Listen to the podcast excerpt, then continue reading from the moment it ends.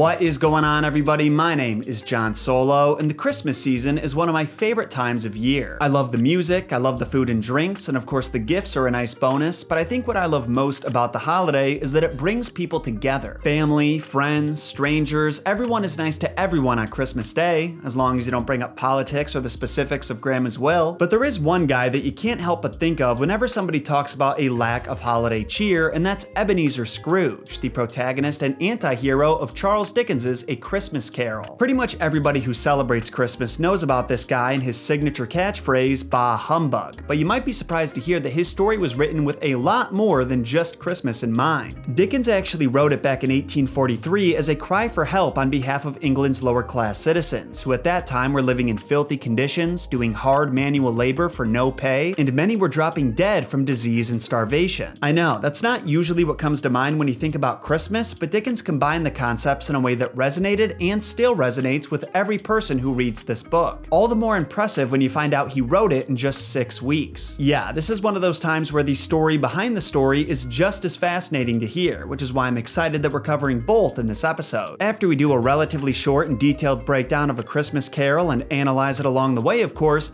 we'll cover its dark and depressing origins that fortunately end with a glimmer of hope. And now, the messed up origins of A Christmas Carol.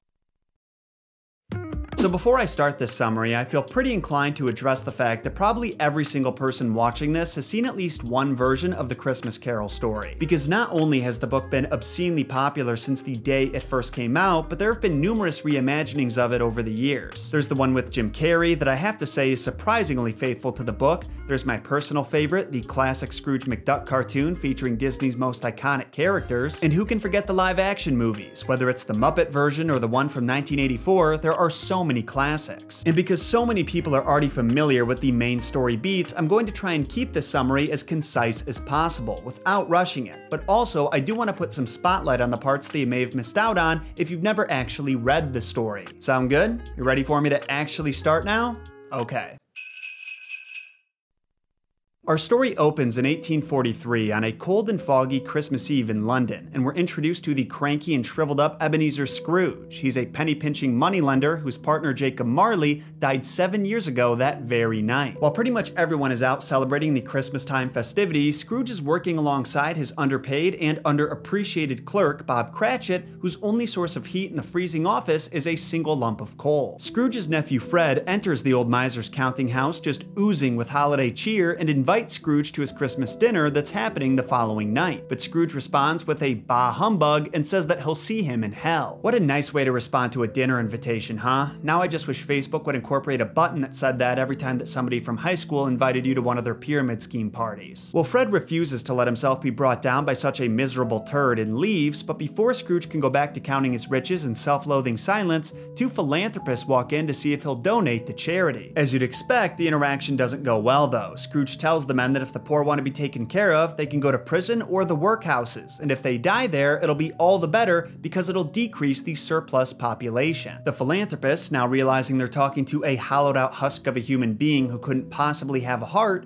leave the counting house with empty pockets. Then it's time for Cratchit to get on Scrooge's nerves by asking for the massive favor of having Christmas Day off, and after Scrooge berates him for wanting to spend time with his family and friends, he allows it under the condition that he'll be there all the earlier the next day. When Scrooge gets home that night, he is shocked to see the face of his long dead business partner Jacob Marley in his door knocker, and that freaks him out quite a bit. He rushes to his room where he intends to eat his flavorless gruel in peace, quiet, and darkness, but the hallucinations that began at the front door won't go away. He once again sees Marley's face in the carvings on his mantelpiece, and suddenly all the bells in his bedroom start to ring. And while it's hard to imagine what that would sound like, because I don't think that most people have even a single bell in their bedroom nowadays, just imagine if all your electronic devices started beeping at the same time. I think that's the modern equivalent. After the bells go silent, the ghost of Jacob Marley dramatically enters the room and immediately starts berating Scrooge for being a selfish, money hungry jerk. And Scrooge tries shutting him out by rationalizing the hallucination as the result of some food poisoning. But Marley manages to shut him up by removing the bandage that's around his head so his jaw falls off.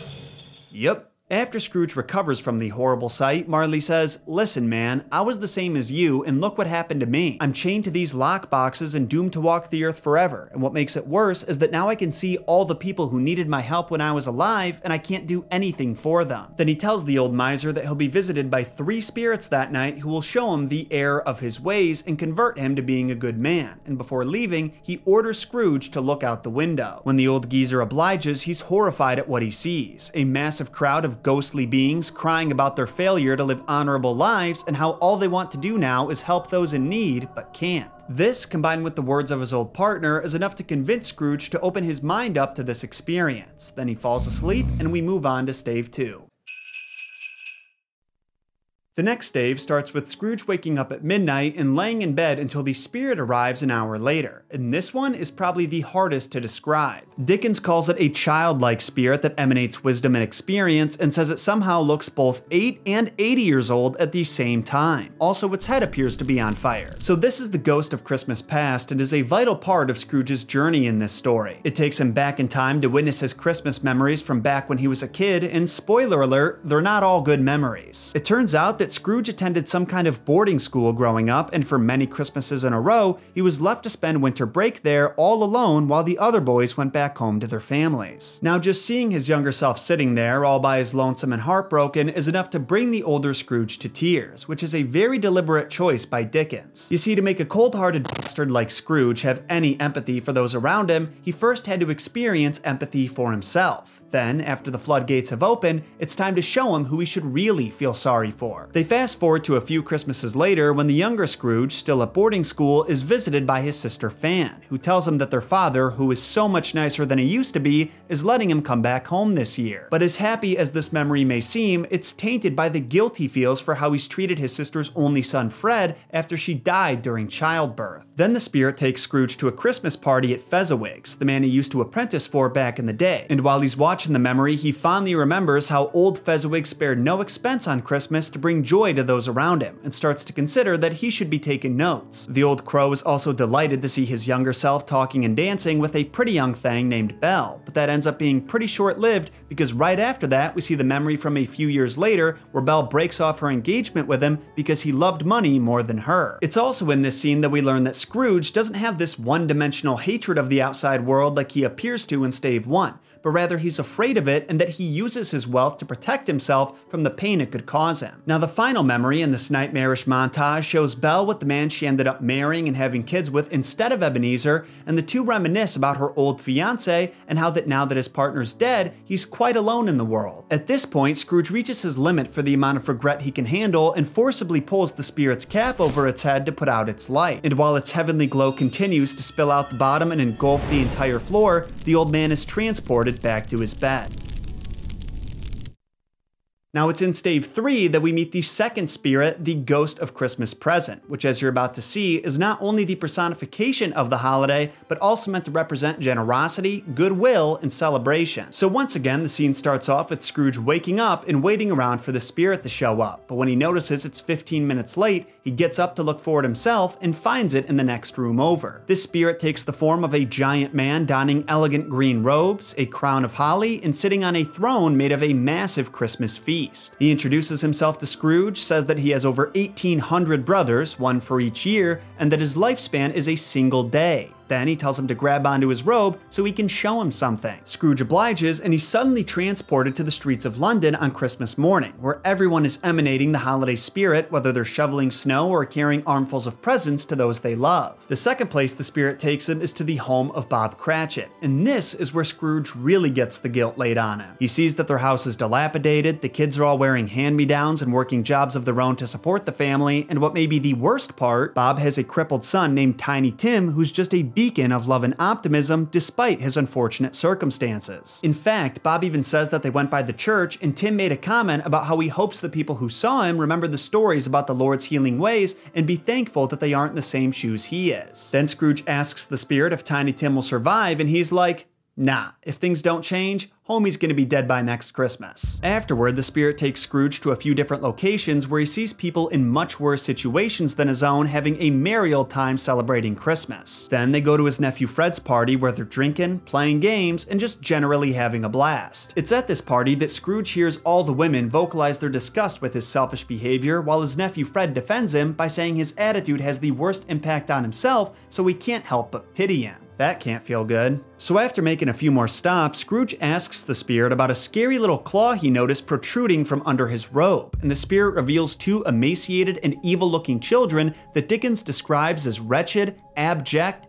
frightful, hideous, and miserable. He says these children, a boy and girl, belong to mankind and are the personification of ignorance and want, respectively. In other words, the girl is meant to represent the absence of the most basic resources required to survive, and the boy represents the more privileged population's conscious decision to ignore those in need. The spirit also warns Scrooge to be wary of these children, which can be interpreted to mean that if the underprivileged population aren't taken care of, the upper class yuppies could have a revolution on their hands. But when when Scrooge asks the spirit if anything can be done to help them, to his horror, the spirit responds by parroting his own words back to him. Are there no prisons? Are there no workhouses? Maybe they'll do us all a favor and die so the surplus population can be managed. This is all just a bit too much for Ebenezer to take in, but that doesn't matter. The clock strikes midnight, the ghost of Christmas present dies, and we enter stave four.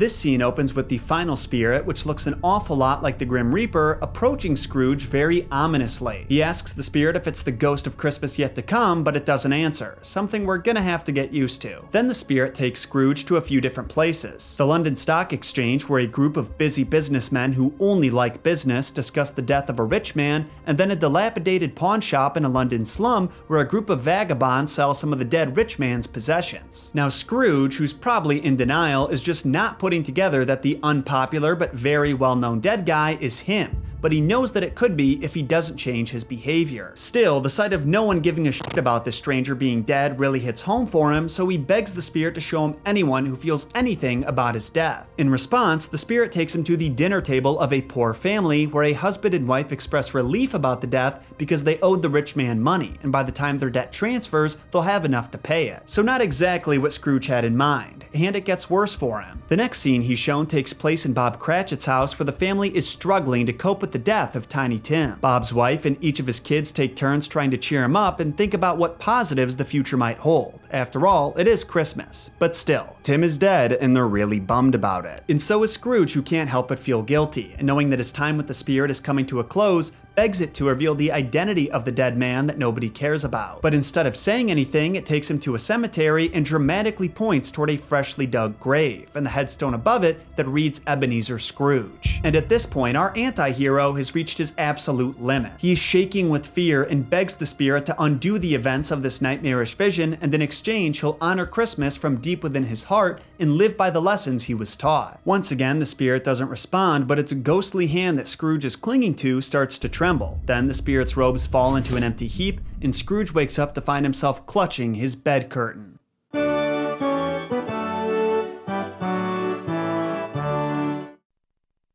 After realizing he's back in his own bed, in his own room, and in his own house, Scrooge is so thankful to have a second chance at life that he spends the rest of the day in a euphoric blur. He starts shouting Merry Christmas at the top of his lungs, makes himself just presentable enough, then runs into the street where he pays the first young lad he meets to deliver a great big Christmas turkey to Bob Cratchit's. And what I really love about this part is how giddy Scrooge gets over the idea that Cratchit will have no idea who sent it to him. Next, the reborn Scrooge runs into one of the philanthropists from earlier, apologizes for being so rude, then promises to make some massive donations to charity. After this, he runs on over to his nephew Fred's Christmas gathering, where, to the shock of all the guests, he is the life of the party. And then we get to the next day, December 26th. Ebenezer gets to the office early to be sure that he beats Cratchit there, then assumes his typical grumpy demeanor. And when Cratchit makes the mistake of showing up 18 and a half minutes late, Scrooge starts to scold him. He says that he absolutely will not tolerate this kind of behavior any any more and then gives him a raise and promises to help his struggling family. They had us in the first half, I'm not gonna lie. Now, you would think that Bob's reaction to this news would be a bit of confusion but ultimately gratitude,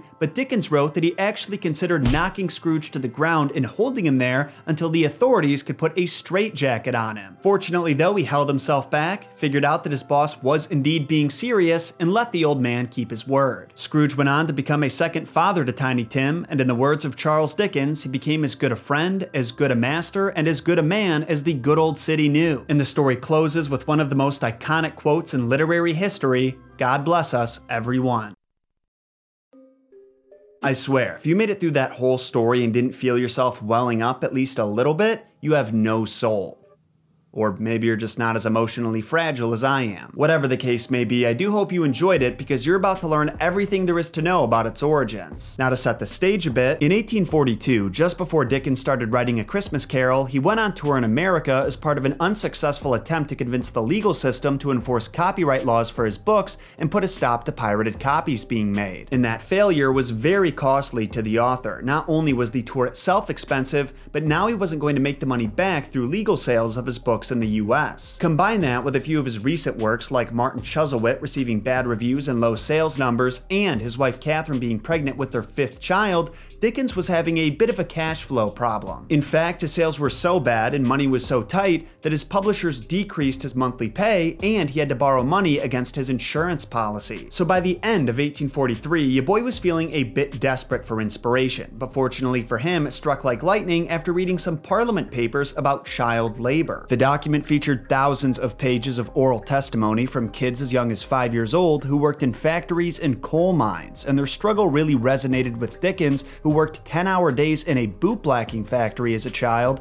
after his father was sent to a debtor's prison. And to those wondering how in the hell anyone could have allowed little kids to work in such dangerous environments, there is a very sad explanation. For one, the Industrial Revolution led to swarms of people moving into urban areas like Manchester in hopes that they could get a job in a factory somewhere, and this naturally led to overcrowding and unemployment skyrocketing. Parents who couldn't get jobs and were desperate for money had two choices turn to a life of crime and steal what you need to survive, or send your children to work in the factories and mines doing jobs that usually entailed hard manual labor and squeezing into small spaces. The real tragedy about this, though, is that thanks to the poor laws, no matter what choice you made, your fate was probably the same. You'd either go to a filthy old workhouse where you'd work a shitty job in exchange for substandard room and board, or you'd go to jail as a result of your debt or other crime and be forced to do hard manual labor anyway. For example, some Victorian prisons featured the very first treadmills, which prisoners were forced to walk on to generate electricity for grain mills and water pumps. Dickens wanted to expose these laws and the privileged people who supported them for what they were. There was a specific economist named Thomas Robert Malthus who really got under the author's skin because he argued that suffering and poverty was just unavoidable for some as the population was destined to outgrow the food supply. The douche nozzle even wrote a pamphlet called The Crisis where he argued that any man who couldn't take care of himself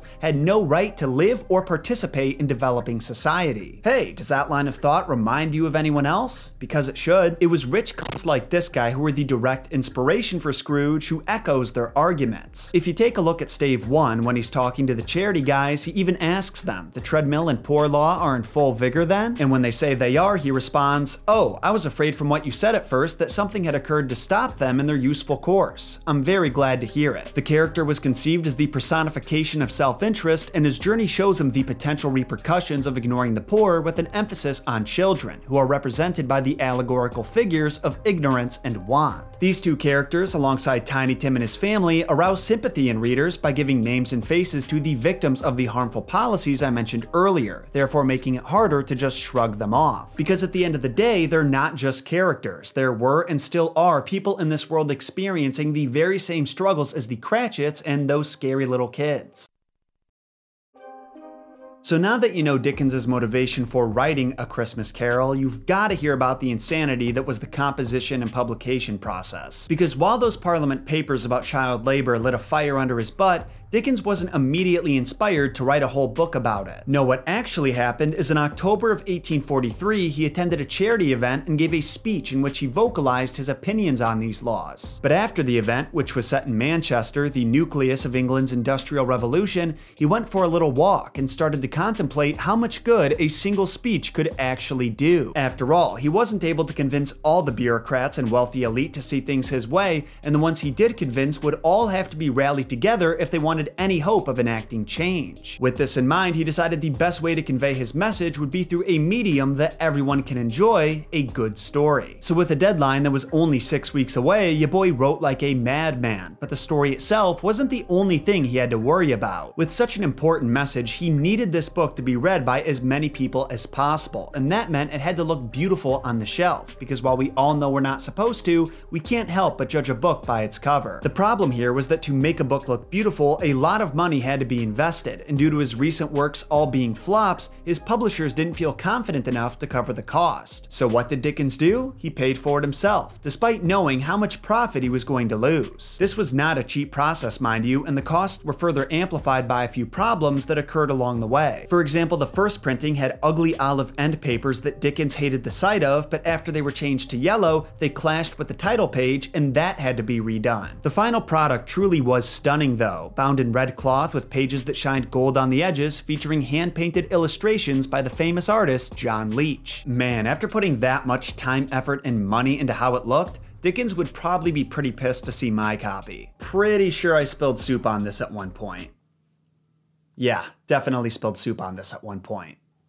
Chicken noodle. Anyway, this part probably won't be much of a surprise to you, but A Christmas Carol's message really resonated with Londoners of all economic backgrounds, and after being published on December 19, 1843, the book was an instant bestseller. Not only did it sell out within the first week, but it went through 13 print cycles by the end of the next year, selling out every time. But if you thought that meant Dickens was rolling in the cash now, you're gonna be sorely disappointed. Between the expensive publishing costs and the low price the book had to be sold at to be sure it was accessible to everyone, he only made about a fifth of the profit that he otherwise would have. Well, it was those factors and the fact that copyright laws were weak as hell back then, so other publishers were selling pirated copies of their own, and theater troupes were performing the story on stage for money that Dickens didn't get a cut of. Now, I don't want to put too much emphasis on the profit aspect because the book was written with the purpose of making change, not money. It just sucks when someone who has truly good intentions when making a product ends up screwed.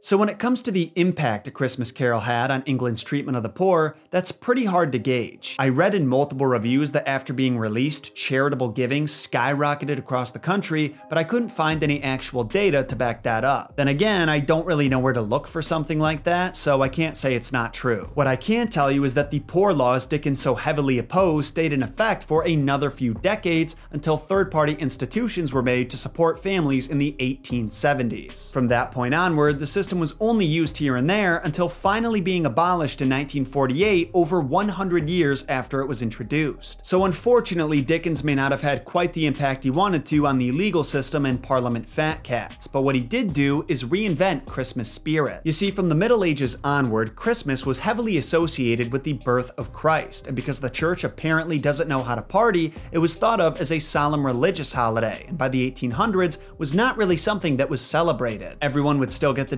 off, which was most necessary given the working conditions that we talked about, but families weren't getting together to play games and exchange gifts. However, the holiday started taking a new shape after Queen Victoria took the throne, because in 1840, her husband Prince Albert brought over the German custom of decorating a Christmas tree, and after the public found out about it, they partook in the tradition too. But while this provided the spark that reignited Christmas spirit, Dickens poured on the gasoline. After his book was published, Christmas caroling made a comeback and was suddenly a staple activity for that time of year. And the holiday became less of a religious event and more of a familial celebration with parents, children, cousins, and grandparents coming together every year to exchange gifts and good tidings.